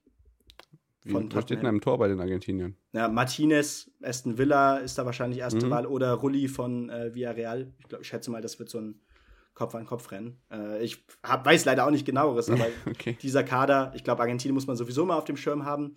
Gerade im Sturm, die Breite damals, die hat sie ja ausgezeichnet. Iguain, Tevez, Messi und so weiter. Ähm, jetzt ist es eben ja, ein bisschen dünner geworden im Sturm äh, mit Messi, aber man hat ja auch Lautaro Martinez zum Beispiel und Dybala immer noch, Korea von Inter Mailand. Ja. Es sind immer noch so viele Namen. Ein Phänomen bei den letzten Weltmeisterschaftsturnieren, da man Mbappé in Russland ein bisschen ausklammert, ist ja tatsächlich, dass die Weltstars nie so richtig liefern konnten auf dem großen Parkett. Bei Ronaldo war es jetzt vor allem bei der Europameisterschaft der Fall. Messi ist noch nie Weltmeister geworden, auch wenn er in, seit Jahren die Mannschaft hatte, äh, die er dafür bräuchte. Ähm, da ist die Frage eben, ob Lewandowski performt, inwiefern dieses argentinische Star-Ensemble performt, dass wir beide auf Platz 1 in der Gruppe haben. Aber dann ist eben die Frage, schafft es Polen auf Platz 2 oder wird ihnen die Mannschaft ähm, dazwischen kommen, die auch den Deutschen in der Vorrunde in Russland dazwischen gekommen ist? Denn Benny hat Mexiko auf Platz 2 getippt. Ja, und ähm, natürlich, Mexiko hat jetzt nicht den äh, herausstrahlenden Topstar, ähm, aus, äh, wie jetzt zum Beispiel Polen mit Lewandowski, aber dafür hat man den, ja, ich glaube, man kann von einem eingeschworenen Team sprechen, bei dem viele auch bei der letzten Weltmeisterschaft schon dabei waren, unter anderem. Ähm, und ja, ich habe immer noch, glaube ich, so ein bisschen Trauma, unter anderem von äh, Heving Lozano, äh, der uns da wirklich über die Außen äh, hops genommen hat bei der letzten Weltmeisterschaft. Aber ähm, das ist ja auch nur ein Name. Ich meine, Jiménez, äh, den kennen viele vielleicht noch von Benfica, hat er die Liga zerschossen, ist ja jetzt bei Wolverhampton unter Vertrag. Äh, ja, Alvarez spielt bei, äh, bei Amsterdam unter anderem. Und also man hat viele in Europa spielende und man hat ein eingeschworenes Team, glaube ich, und das, da ist man Polen voraus, bei denen es, glaube ich, gerade an Kreativität ein, bisschen auch äh, fehlt, gerade im Mittelfeld. Dann kommen wir zur Gruppe D. Dadurch, dass Deutschland ausgeschieden ist in 2018, hat man das immer so gar nicht auf dem Schirm. Zumindest geht es mir so, dass äh, der Weltmeister der amtierende Frankreich ist. Und das ist auch eine sehr, sehr interessante Gruppe, die zudem mit einer sehr emotionalen Story belegt ist. Wir haben auf der einen Seite Frankreich, Australien, Tunesien, aber auch diese Mannschaft, die ich habe es jetzt irgendwo auch gehört, seit 1992 ähm, so viele Trikots verkaufen wird, wie sie noch nie verkauft hat. Dänemark, die Sensationsmannschaft der Europameisterschaft, natürlich überlagert vom Drama um Christian Eriksen, der wieder zurück ist im Fußballgeschäft und auch nach dem, und wer hätte das gedacht, also das ist nicht direkt mit Tande zu vergleichen, aber ich finde, diese Comebacks gehen für mich so ein bisschen, naja, Benny lacht, also ist es auf der einen Seite bei Tande lebensgefährlich mhm. gewesen. Mhm. Ich meine, Eriksen war quasi tot. Ähm, er ist wieder da und spielt jetzt eine Weltmeisterschaft. Das hätte man bei diesem Moment in Kopenhagen, bei dem Belariti fassungslos am Mikrofon saß, wie wir alle vor den Fernsehern, niemals erwartet, dass der jetzt hier bei dem Turnier auftritt und dass Dänemark sogar Chancen hat, hier äh, mit den ganz Großen mitzuspielen. Ja, bei Eriksen, finde ich sowieso sensationell. Ich meine, der Mann ist jetzt wieder bei, bei Manchester United unter Vertrag. Äh, war ja zwischenzeitlich dann nach seinem, ja, nach, dieser, nach diesem Vorfall bei der Weltmeisterschaft natürlich erstmal, äh, der musste, musste er aussetzen, hat dann, glaube ich, eine Zeit lang bei Brentford gespielt. Nee, ich, ich weiß gar nicht mehr, ja, bei Brentford. Glaube ich auch, habe ich auch so im ähm, ja. Aber er hat sich einfach wieder zu einem Top-Team in Europa gekämpft und das ist so Wahnsinn. Äh, der Kader von Dänemark hat auch absolut äh, ja, das Talent hier in ein Achtelfinale und Viertelfinale zu kommen. Den Titel sehe ich nicht. Äh, du hast ja Dänemark auch auf äh, Platz 1 getippt, äh, aber trotz ja der Verletzungssorgen bei Frankreich, wo ja doch einige ausgefallen sind, Conte, Pogba, um nur zwei zu nennen im Mittelfeld, gerade im zentralen Mittelfeld, äh, ja, ist man da ein bisschen verdünnt, aber ähm, ich glaube, an Frankreich äh, als Gruppenbesieger geht in meinen Augen hier bei dieser Weltmeisterschaft nichts vorbei. Dafür wird Dänemark aber, schätze ich, auch definitiv ins Achtelfinale einziehen. Ähm, ja, die Gruppe ist dafür definitiv machbar. Genau, ich glaube, Dänemark ist auf jeden Fall für die eine oder andere Sensationsleistung imstande. Die Frage ist nur, wann die vollzogen wird. Also, wenn die wie in meinem Fall dann in der Gruppenphase schon passiert, dann hat man vielleicht für die K.O.-Phase schlechtere Karten, weil man so ein bisschen das Momentum vielleicht schon aufgebraucht hat. Wenn das allerdings erst später passiert, ist der Gruppensieg natürlich hinüber und dann ist Frankreich natürlich auch Favorit auf den Gruppensieg. Wir werden sehen, ähm, was da kommt und blicken, weiß ich nicht, wollen wir die deutsche Gruppe jetzt gleich mit reinnehmen oder machen wir die zu guter Letzt? Nee, wir können die direkt mit reinnehmen, oder? Dann haben wir die Gruppe E, die nach 2006 dem Eröffnungsspiel mal wieder ein WM-Spiel zwischen Costa Rica und Deutschland für uns bereithält. Das äh, erste Spiel der deutschen Mannschaft wird gegen Japan vollzogen werden und in der goldenen Mitte haben wir dann das Spiel gegen Spanien. Ja, ganz genau. Ähm, ja, du, du hast ja Deutschland tatsächlich auf Rang 2 getippt, ich auch. Ähm, aber ich würde da jetzt, ich, ich würde da noch ein Fragezeichen versetzen. Äh, Deutschland und Spanien, schätze ich von den Kadern her. Also bei, bei Spanien fehlt mir so dieser Vollstrecker. Wenn ich da an die letzten Weltmeisterschaften denke, gerade an 2014, tut mir leid, oder auch davor bei großen Turnieren, wo dann Fernando Torres natürlich der wichtige Mann da vorne drin war. Der Mann fehlt mir so ein bisschen. Natürlich, man hat Morata, ähm, in meinen Augen äh, aber nicht vergleichbar mit einem David Villa, der, also bei seinen Turnieren, bei denen er teilgenommen hat, hat er teilweise wirklich die äh, Turniere zerschossen. Wurde auch einmal, glaube ich, ja. Torschützenkönig, wenn ich mich nicht irre. Oder auf jeden Fall ein Tor weniger, glaube ich, als Müller oder so bei der WM zu 10 noch. Ähm, es wird, glaube ich, ein Kopf-an-Kopf-Rennen zwischen Deutschland und Spanien. Ich bin dieses Jahr einfach mal guten Mutes und sage, dass äh, Deutschland auch nicht aus der Gruppenphase ausscheiden wird. Ähm, also da sind wir uns schon mal einig, dass beide Top-Teams äh, durch diese Gruppe gehen. Aber äh, ich empfinde es als sehr schwierig, äh, weil wenn man, also gerade zum Start in ein Turnier, äh, David, hat man ja oft das Problem, oder viele große Teams haben das Problem, reinzukommen. Dann triffst du im ersten Spiel auf das in Anführungszeichen schwächste Team in deiner Gruppe mit Costa Rica. Ähm, man stellt sich einfach mal vor, das Spiel geht unentschieden aus. Ähm, man, man hat vielleicht äh, ja, viel mehr Torschüsse, aber eine bescheidene Torchancenverwertung. Dann trifft man auf Spanien, äh, spielt vielleicht auch ganz in Ordnung, äh, verliert das Spiel aber knapp. Äh, und dann steht man gegen Japan, gegen ein verdammt starkes Japan, muss man ja auch sagen. Japan kommt als erstes. Achso, okay, genau, genau. Erst gegen Japan, wo man auch Punkte liegen ja. lassen kann, so rum, genau. Ich gerade, du meinst Spanien, deswegen. Ver vergiss es, genau. Sorry. Erst gegen Japan, wo man Punkte liegen lassen kann, wenn man Itakura ja, denkt, ja. Yoshida, ähm, in der Bundesliga genau, ganz viele Kamada. Kamada, genau. Äh, Doan. Do Doan, genau. Also da, da kannst du eigentlich noch ein paar Namen mehr aufzählen. Ähm, und da kannst du Punkte liegen lassen im ersten Spiel. Und dann geht's gegen Spanien, hast du gesagt, ne? Dann steht man ja. eigentlich schon unter Druck. Das wird ganz schwierig. Genau, also die Reihenfolge, wie du sie genannt hast, wäre eigentlich so WM oder Großereignis typisch für Deutschland. Also hoher Sieg gegen Costa Rica, ja, ja, 0 zu 1 Niederlage gegen Spanien und dann unentschieden gegen Japan und dann hoffen, dass es irgendwie reicht. Also so ist ja eigentlich immer das große Turnier bei der deutschen Mannschaft. Ich glaube, das wird jetzt eben nicht so sein, weil äh, Japan deutlich stärker einzuschätzen ist als Costa Rica, wobei man auch da natürlich immer gespannt sein darf, was die haben. Ich glaube, Japan wird uns wirklich Freude bereiten und da ist es eigentlich schade, dass die dann in unserem Tipp schon in der Gruppenphase rausgehen. Ja, äh, natürlich. Also man freut sich ja auch als allgemeiner Fußballfan immer über Teams aus anderen Kontinenten, die mal für eine Überraschung sorgen können. Ich freue mich da auch besonders übrigens auf die afrikanischen Teams, weil die oft auch ja. äh, einfach vom, vom Auftreten her ordentlich Temperament reinbringen. Ich äh, sehe da immer noch äh, naja, zum Beispiel Ghana bei der WM 2010, die ja bis ins Viertelfinale ja. vorstoßen konnten, mit, mit Kevin Prince Boateng. Mit Asamoah Gyan, der, glaube ich, vier, fünf Tore gemacht hat. Das war Wahnsinn. Ich komme schon wieder ins Schwärmen. Aber ich wollte nur noch mal auf, auf, das Team von Japan gucken. Äh, ich wollte noch mal aufzählen, wer alles aus deutscher Sicht oder aus äh, ja, der Sicht der deutschen Ligen genau ähm, ja. am Start ist. Maya Yoshida Schalke, ähm, Hiroki Ito Stuttgart, Ko Itakura Gladbach, Wataru Endo Stuttgart, ähm, Tanaka. Ist er wieder fit? Offensichtlich, er ist im Team dabei.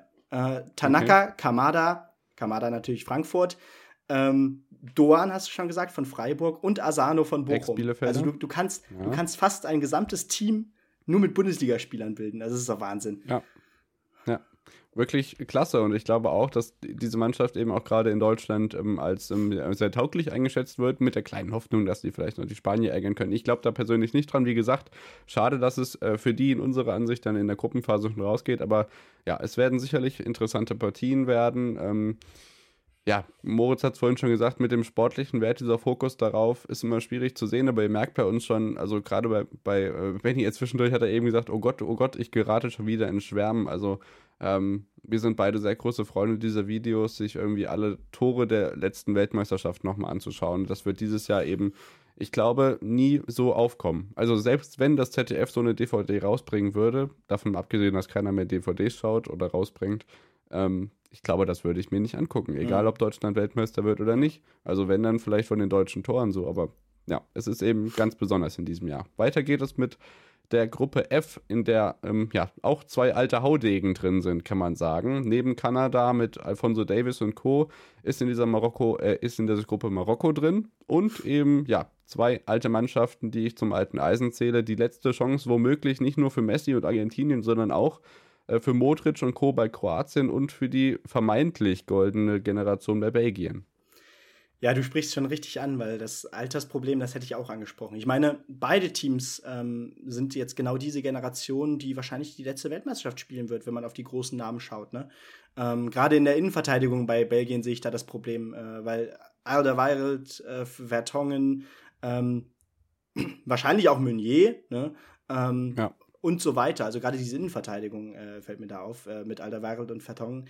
Ähm, die werden ihre letzte Weltmeisterschaft spielen, ohne Frage. Ähm, und da wird es sehr viel auf natürlich De Bruyne ankommen und ähm, ja, Lukaku. Ähm, inwiefern die sich schlagen. Auch die sind ja schon mittlerweile Ende 20, Anfang 30. Da geht es auch langsam auf die äh, entscheidende Phase zu. Und wenn man mit, dieser, mit diesem Team noch etwas rausholen will bei einem großen Turnier, was ja bisher immer eigentlich unter ihrem Können war bei den ja. großen Turnieren, ja. ähm, dann wäre jetzt der richtige Zeitpunkt. Ähm, gut, dass man mit Kroatien jemanden in der Gruppe hat, dem es ähnlich ergeht. Ich glaube, das kann man mhm. so sagen. Natürlich, man muss da an Modric denken unter anderem.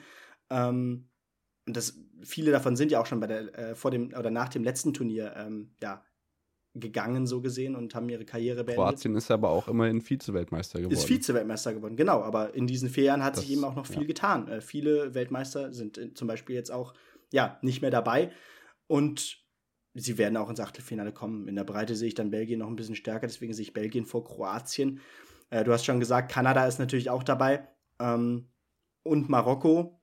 Marokko hat äh, tolle Einzelspieler. Leider ist Amin Arid nicht dabei, der bei Marseille, ähm, Ex-Schalker, ja auch ordentlich performt hat, auch in diesem Jahr wieder. Äh, Kreuzbandriss kurz vor der Weltmeisterschaft, kennen wir irgendwoher. Gibt euch aber gut Geld, ne? Ja, genau, wir kriegen jetzt nochmal 4, 5 Millionen, äh, können wir noch ein bisschen was im Winter aufstocken, aber darum geht es ja gerade nicht. Ziyech ist da, glaube ich, der wichtige Anhaltspunkt bei, ähm, Ja. bei Marokko, um den wird es vor allem gehen, der muss den Laden zusammenhalten. Masraoui kennen wir, Hakimi kennen wir, äh, Hakimi hat ja schon Ja. bei Dortmund gespielt, Masraoui spielt bei den Bayern oder spielt eigentlich relativ wenig. Ja, ich glaube schon, dass er relativ viel spielt. Also gerade Ja? jetzt, ich habe äh, News von Flo Plettenberg gehört, dass jetzt Okay. diese Hernandez-Vertragsverlängerung vielleicht in Stocken gerät, weil die Bosses eher so auf Masraoui ähm, fokussiert sind für die Hm. ähm, Stammelf, beziehungsweise als Nachfolger für Pavard. Das könnte tatsächlich ein richtiger Stammspieler werden. Und das sind eben solche Spieler, die man natürlich kennt, aber wo man nicht direkt die Nation zuordnen kann. Und dann wieder erstaunt ist, wie gut diese Nationalelf doch mit äh, Individualstars ausgestattet ist, Marokko. Ja, ja, genau. Und gleich ist es ja auch bei Kanada nur noch mit, mit weniger äh, Spielern, die auf dem Niveau agieren. Also natürlich Alfonso Davis und ähm, ja, vielleicht kennen die da auch manche David, äh, der ja in, äh, in England, glaube ich, spielt. Äh, Moment, ich muss ihn hier mal gerade mal finden, ich sehe ihn gerade nicht. Äh, Jonathan, genau, Jonathan David äh, spielt bei Lille, genau, äh, ist auch ein hervorragender Torschütze. Aber die beiden werden den, den Karren da, glaube ich, nicht ins Achtelfinale schleppen können. Äh, dafür ist äh, Kanada, also hat sich ja, glaube ich, auch schon bei einer Weltmeisterschaft in den letzten Jahren qualifiziert, ähm, leider in der Breite nicht stark genug und deswegen können wir uns, glaube ich, schnell darauf einigen, dass ja, Kroatien und Belgien ins Achtelfinale einziehen werden. In der Gruppe G haben wir dann, ähm, ja, können wir eigentlich fast, wenn wir 2018 schon Podcast gemacht hätten, unsere äh, Folgen oder unsere Gruppenprognose kopieren und hier wieder einfügen, denn die Mannschaft ist äh, zu drei Vierteln identisch zu 2018. In Gruppe G spielen in diesem Jahr Brasilien, Serbien, die Schweiz und Kamerun. Und ganz ehrlich, also wenn man sich die letzten vier Weltmeisterschaften anguckt, kann man theoretisch allen Mannschaften hier alles zutrauen. Ja, wenn man sich die letzten Weltmeisterschaften anguckt, ist das, glaube ich, so. Ähm, aber also Brasilien ist für mich in diesem Jahr auch wieder ein größerer Favorit als äh, vor vier Jahren. Es ist eben nicht mehr nur Neymar, sondern äh, man hat sich zu einer Mannschaft zusammengetan, äh, die auch wirklich wieder guten und ansehnlichen Fußball spielt und das auch in Ergebnissen zeigen lässt.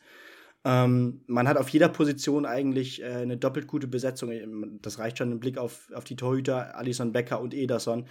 Also, viel besser geht das ja gar nicht. Dann hat man vorne natürlich Vinicius Junior, Neymar, äh, Rafinha, P, äh, äh, Gabriel Jesus natürlich und so weiter. Ähm, an denen wird nicht wenig, an denen wird nicht viel vorbeikommen. Äh, Kamerun hatte, glaube ich, auch vom Kader her in den letzten Weltmeisterschaften noch deutlich bessere Chancen. Wenn ich da an Ja. Eto'o denke ähm, und auch viele Innenverteidiger, die dann in Frankreich oder äh, in anderen europäischen Top-Ligen mitgespielt haben. Aber die haben einen formstarken Stürmer, habe ich gehört.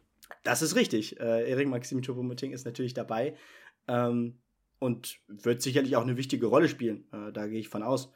Ähm, ich glaube, solche, solche Nationen werden dann eben gerade über die Leidenschaft kommen und das haben wir auch bei den letzten Turnieren schon oft gesehen.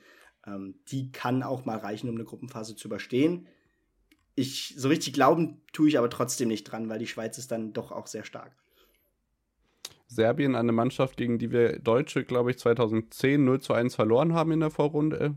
Ähm, also auch da ist immer eine Überraschung möglich, auch wenn man das jetzt nicht zwölf Jahre in die äh, Vergangenheit äh, projizieren sollte. Die Schweiz, aber letztes Jahr ja nicht zuletzt dank des Elfmeterschießen-Sieges gegen die Franzosen ähm, in der Europameisterschaft wirklich mit Furore ausgestattet gewesen. Und da ist natürlich die Hoffnung da. Es liegt natürlich auch in der geografischen Nähe, aber da sind auch wirklich Spieler dabei, denen man das auf der einen Seite gönnen würde, die aber auch auf der anderen Seite das Potenzial dazu haben, äh, in der K.O.-Runde noch richtig was zu reißen. Von daher wird das wirklich schwierig. Ich selber habe den äh, Schweizern die Sensation zugetraut, dass sie vor Brasilien weiterkommen und ähm, ja, Pl Gruppenplatz 2 ist sich bei Benny noch nicht so ganz sicher, ob das Serbien oder die Schweiz sein soll. Ich finde es auch schade, dass Choupo-Moting sich da nicht so durchsetzt. Also auf der anderen Seite sind wir natürlich sehr gespannt, was die afrikanischen Mannschaften machen. Aber wenn ich mir unsere Tipps jetzt insgesamt angucke, haben wir bis auf den Senegal wirklich keine Mannschaft, die, denen wir dann die K.O.-Runde zutrauen.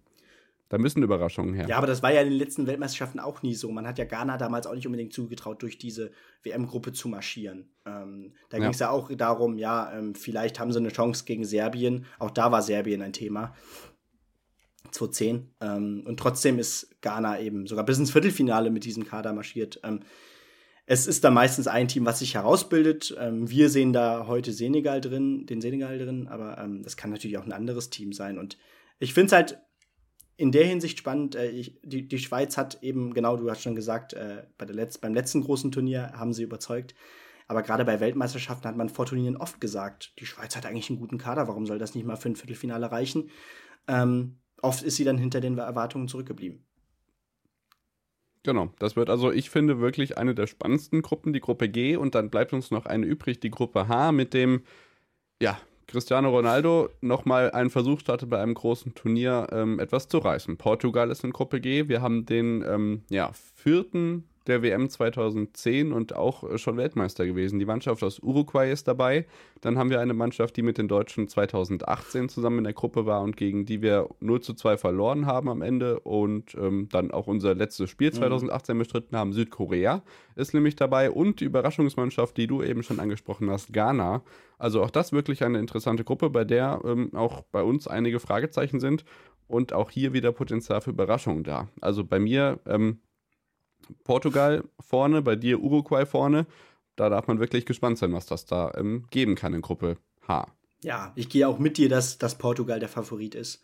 Ähm, Uruguay geht auch, auch, auch, ist auch so ein Land, was auf die letzten Jahre mit dieser, Genera mit dieser alten Generation zugeht. Diego Forlan. Äh, Diego, Diego Forlan spielt übrigens nie mehr. Äh, ne, ich weiß, aber das ist so die alte Generation. Wenn du Na klar, 2010, das war sensationell. Ähm, Hans-Jörg Butt im Spiel um Platz 3 im Tor gewesen. Stimmt, das, das hatte ich gar nicht mal auf dem Schirm. Äh, aber ja. ja, Suarez und Cavani sind eben beide äh, dabei, soweit ich weiß. Ja, sind, sind sie dabei. Ähm, Cavani spielt ja noch bei Valencia, Suarez spielt aber mittlerweile wieder in der Heimat in Montevideo. Der Beißer. Ähm, der Beißer. Äh, aber beide sind natürlich immer noch unfassbar wichtig. Aber man hat dazu eben auch noch äh, Nunez zum Beispiel von Liverpool. Und man hat im ja. Mittelfeld wirklich eine unfassbare Breite äh, aus internationalen Top-Ligen. Man kennt viele Spieler aus diesem Team noch ähm, und ich traue ihnen definitiv zu, an Portugal vorbeizuziehen, gerade weil ich bei Portugal, glaube ich, im Kader auch äh, Pepe gesehen habe. Auch nicht jung. Auch nicht jung, äh, müsste eigentlich auf die 40 langsam zugehen und ähm, ich traue, äh, ich sehe eigentlich jetzt schon wieder, dass Pepe im ersten Spiel äh, rot kassiert und dann plötzlich Portugal doch nur auf Rang 2 landet. Das kann durchaus passieren. Wie sieht das denn bei deiner Überraschungsmannschaft ähm, aus Ghana aus? Ich gucke gerade mal, Pepe ist 39. Äh, Habe ich so. Wird im Februar 40. Habe ich gut geschätzt, muss ich sagen. Ja, ja auch Ghana, hm, glaube ich, dass man da in der Breite auch wieder ein etwas schwächeres Team hat als äh, wenn ich an die letzten Turniere denke. Ähm, natürlich, man hat auch ein paar große Namen dazwischen, zum Beispiel Partey von, von Arsenal natürlich. Äh, Abdul Rahman Baba könnte man noch kennen aus der Bundesliga-Zeit. Der hat bei Augsburg und bei Schalke gekickt eine Zeit lang. Auch übrigens bei Chelsea unter Vertrag gewesen, wurde dann 20 Mal ausgeliehen an andere Teams. Salisu spielt bei Southampton ähm, und so weiter. Also ein paar, oder Amate von Leicester, so ein paar Namen aus den Top-Ligen hatten man da auch, aber nicht die ganz großen. Aus deutscher Sicht interessant, dass Kofi Kieré von Freiburg dabei ist. Ähm, das Team ist sicherlich auch für eine kleine Überraschung ähm, gut genug, aber ich glaube einfach nicht daran, dass sie diese Gruppe überstehen. Dafür sind die anderen drei Teams, glaube ich, auch zu sehr auf einem Niveau.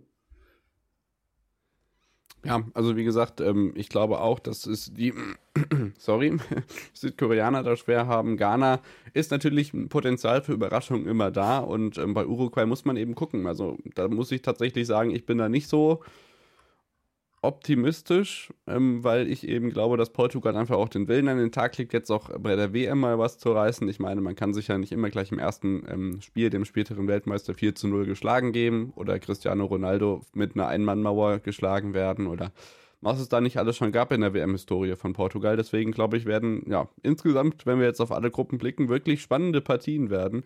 Ähm, die das natürlich, ich möchte nicht sagen, na, ich möchte schon sagen, die es zum Teil schwer machen werden, nicht in zu große Begeisterung zu verfallen, die bei mir aber Stand jetzt eigentlich auch gar nicht aufkommen kann.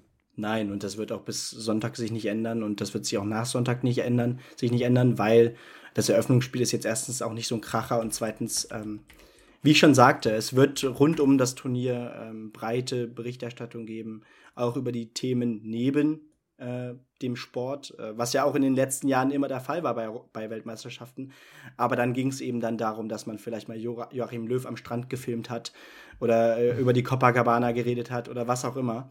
Jetzt geht es eben äh, wirklich um ja, ja, existenzielle Menschenrechte. Und das ist wahrscheinlich auch wirklich wichtig. Ähm, vielleicht ist es auch richtig, dass man jetzt gerade nicht so richtig Bock hat.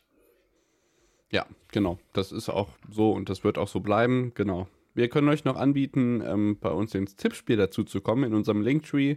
Ähm, den könnt ihr auch überall finden. Gibt es die Möglichkeit, bei uns im Kick-Tippspiel dabei zu sein. Ich glaube, es sind ungefähr zwölf Leute schon mit dabei. Das ist immer eine ganz nette Runde. Ähm, da könnt ihr unter anderem tippen, wer die Gruppen gewinnt, wer das Halbfinale erreicht, wie die einzelnen Partien natürlich ausgehen, wer den Spieler mit den meisten Toren stellen wird und wer Weltmeister wird, Benny. Ähm, da sehe ich Argentinien oder Brasilien mit dem Wunschgedanken der Deutschen natürlich auch vorne, aber ich glaube, die Südamerikaner sind da schon die Mannschaften, auf die man das Augenmerk richten muss. Ja, was mich auch ehrlich gesagt freut und mich würde es auch für Argentinien freuen, äh, beziehungsweise insbesondere für Messi, ähm, gegen Ende seiner Karriere doch nochmal so einen großen Titel einzufahren, weil es bei ihm ja in der Karriere auch echt jetzt gegen Ende ins Stocken geraten ist. Ähnlich ja wie bei äh, Ronaldo, da sehe ich es aber nochmal anders. Ähm, erstens sehe ich den Kader nicht so stark und zweitens ähm, glaube ich auch, dass Ronaldo vielleicht am Ende ein kleines Problem sein könnte, ähm, wie das ja auch bei Man United unter anderem der Fall ist. Niemand will sich ihn jetzt ja. gerade so richtig ans Bein binden. Er kann natürlich spielerisch einen wichtigen Faktor ausmachen. Ich glaube aber nicht dran.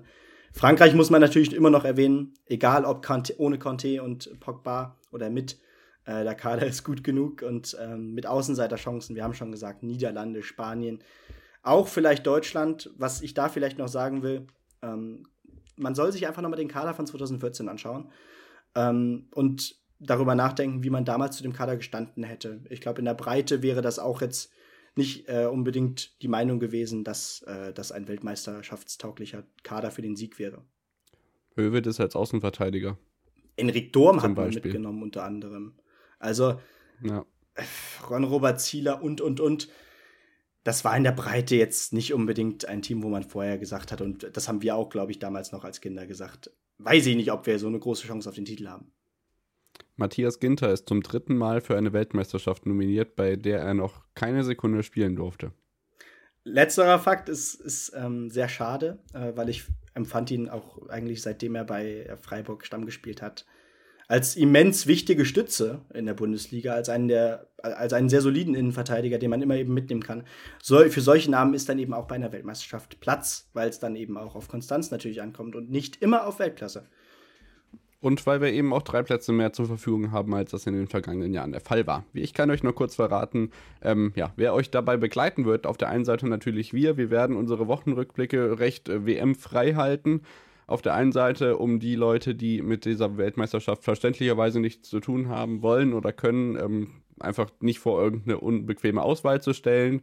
Wir sprechen bei uns in den Wochenrückblicken am Ende ja immer über Fußball. Ähm, das wird in diesem Format jetzt, wenn das der Fall ist, wird natürlich wieder am Ende stattfinden und nicht am Anfang, auch wenn es vielleicht doch das brisanteste Thema ist, sondern wenn dann überhaupt vielleicht dann auch in Sonderfolgen ausgelagert werden. Ähm, aber ich meine natürlich eigentlich, wer euch im Fernsehen verfolgt oder begleitet. Im ZDF werden das natürlich auch ein Dreier sein, der in dem Zwiespalt steht, nach seiner Dokumentation jetzt auch ähm, die Sendung zu moderieren, im Wechsel mit äh, Katrin Müller-Hohenstein. Als Experten werden dabei sein. Daniel Fark hat schon gesagt, wir müssen aufpassen, dass wir nicht mehr äh, TV-Kommentatoren als Spieler bei der WM haben, weil Lars Stindl auch bei Magenta TV am Start sein wird. Denn Christoph Kramer ist natürlich auch wieder ZDF-Experte, zusammen mit Per Mertesacker. Martina Voss-Tecklenburg ist erfreulicherweise dabei, die hat das super in der Champions League gemacht, wie ich finde. Manuel Gräfe dabei. Belareti wird in seinem letzten großen Turnier, die letzten Spiele, jetzt das letzte Bundesligaspiel hat er auf Schalke gemacht, hat Benny noch einen Tweet geschickt und er hat auch noch ein Schalke-Trikot geschenkt bekommen, glaube ich, ne? Ja, ganz genau. Auch eine tolle Geschichte.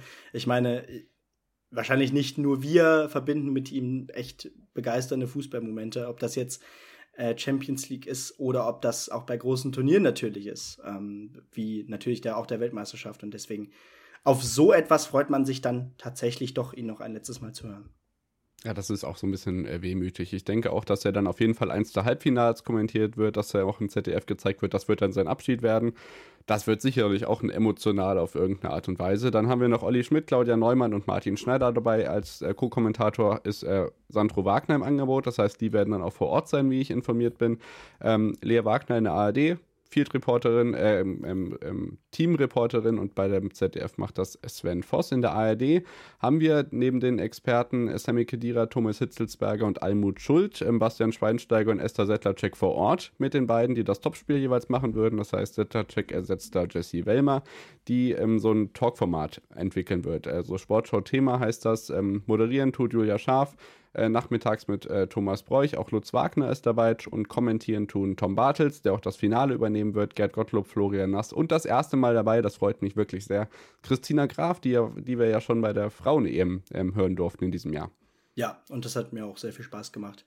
Ähm, auch ein Turnier, was wahrscheinlich länger in Erinnerung bleiben wird. Äh, beziehungsweise, na, das ist vielleicht doof, doof gesagt, weil ähm, auch dieses Turnier wird in Erinnerung bleiben, nur tatsächlich auf eine andere Art und Weise und das ist auch gut so. Und ähm, damit würde ich sagen, ähm, ja, bei uns werdet ihr bitte. Die Hälfte fehlt ja noch. Julia Metzner ist zum Beispiel. Ich bin, ich bin gleich soweit, alles gut. Aber manche Leute machen es eben auch davon abhängig, wer einen begleitet. Also bei Bela Red, die haben wir eben schon angesprochen, gibt es natürlich auch immer kritische Stimmen. Deswegen finde ich das immer einen ganz netten Service. Julia Metzner wird die erste Frau übrigens sein, die im ARD-Hörfunk als Frau das WM-Finale kommentiert. Bei Magenta TV habt ihr natürlich Johannes Bekerner, Michael Ballack, ähm, eine ganze Menge. Kemme, Bobic, ähm, Martinez, Stindel, De Michelis, ähm, die Großbrüder werden beide Halbfinals und das Finale kommentieren. Sehr interessant. Schiri-Experte ist Ittrich, dann hat man noch Manuel Baum, Schweini und äh, also Tobias Schweinsteiger und Jan Henkel als Taktikexperten und Sattler, Kraft, Bandermann als Moderatoren und kommentieren tun Fuß, Hagemann, Platte, Friedrich, Höhner, was mich sehr freut, Christina Rann als HSV-Stadionsprecherin, Christian Straßburger, dem gönne ich es auch total, Benny Sander, Alex Klich und vor Ort Anna-Sarah Lange und äh, Thomas Weggi Wagner. Genau, und ähm, ja, wie, wie, wie, du schon richtig sagtest, ihr werdet natürlich hier nichts verpassen. Ähm, weder sportlich noch ähm, natürlich rund um äh, das Turnier, was so passiert. Ähm, wie gesagt, wir werden es auch so einrichten, dass ihr ähm, ja nicht das Spielerische äh, mitbekommen müsst. Ähm, dementsprechend, ja, bin ich gespannt, was da auf uns wartet, David, in den nächsten Wochen. ob, ob sich das Bild so ein bisschen öffnet und äh, man jetzt äh, in der nächsten Woche vielleicht schon ein bisschen mehr darüber weiß, wie das rüberkommt und auch wie man es selbst erlebt. Und ja, damit entlassen wir euch natürlich in den Tag ähm, und in die restliche Woche. Äh, ja, viel Spaß am Wochenende mit, dem, mit den sportlichen Highlights. Natürlich unter anderem auch äh, Riesenslalom. Nee, also auf jeden Fall Levi ist. Slalom. Slalom, Slalom, Slalom in Levi, genau. Ja. Und ja, äh, dann natürlich auch hoffentlich äh, ja, gute Unterhaltung äh, bei den restlichen Sporthighlights. Bis dann. Es steht noch einiges an in den kommenden Wochen. Genau. Benny hat schon angesprochen, das letzte Formel-1-Rennen der Saison in Abu Dhabi, das ist ja auch sicherlich noch ganz interessant. Danach, das Wochenende, geht es dann auch mit dem nordischen Ski richtig los. Ähm, also, man kann sich auch ähm, mit anderen Sportarten beschäftigen in den kommenden Wochen. Das werden wir natürlich auch tun. Deswegen gibt es montags natürlich wie immer den Wochenrückblick zu allen Sportnews, auch abseits des Geschehens bei der Fußballweltmeisterschaft. Habt eine schöne Woche. Ciao, ciao. Ciao. Schatz, ich bin neu verliebt. Was? Da drüben. Das ist er. Aber das ist ein Auto. Ja, eben. Mit ihm habe ich alles richtig gemacht. Wunschauto einfach kaufen, verkaufen oder leasen. Bei Autoscout24. Alles richtig gemacht.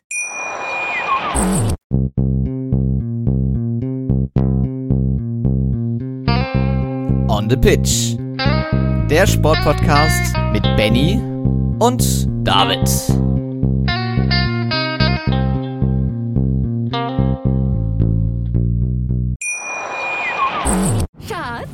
Bin neu verliebt. Was?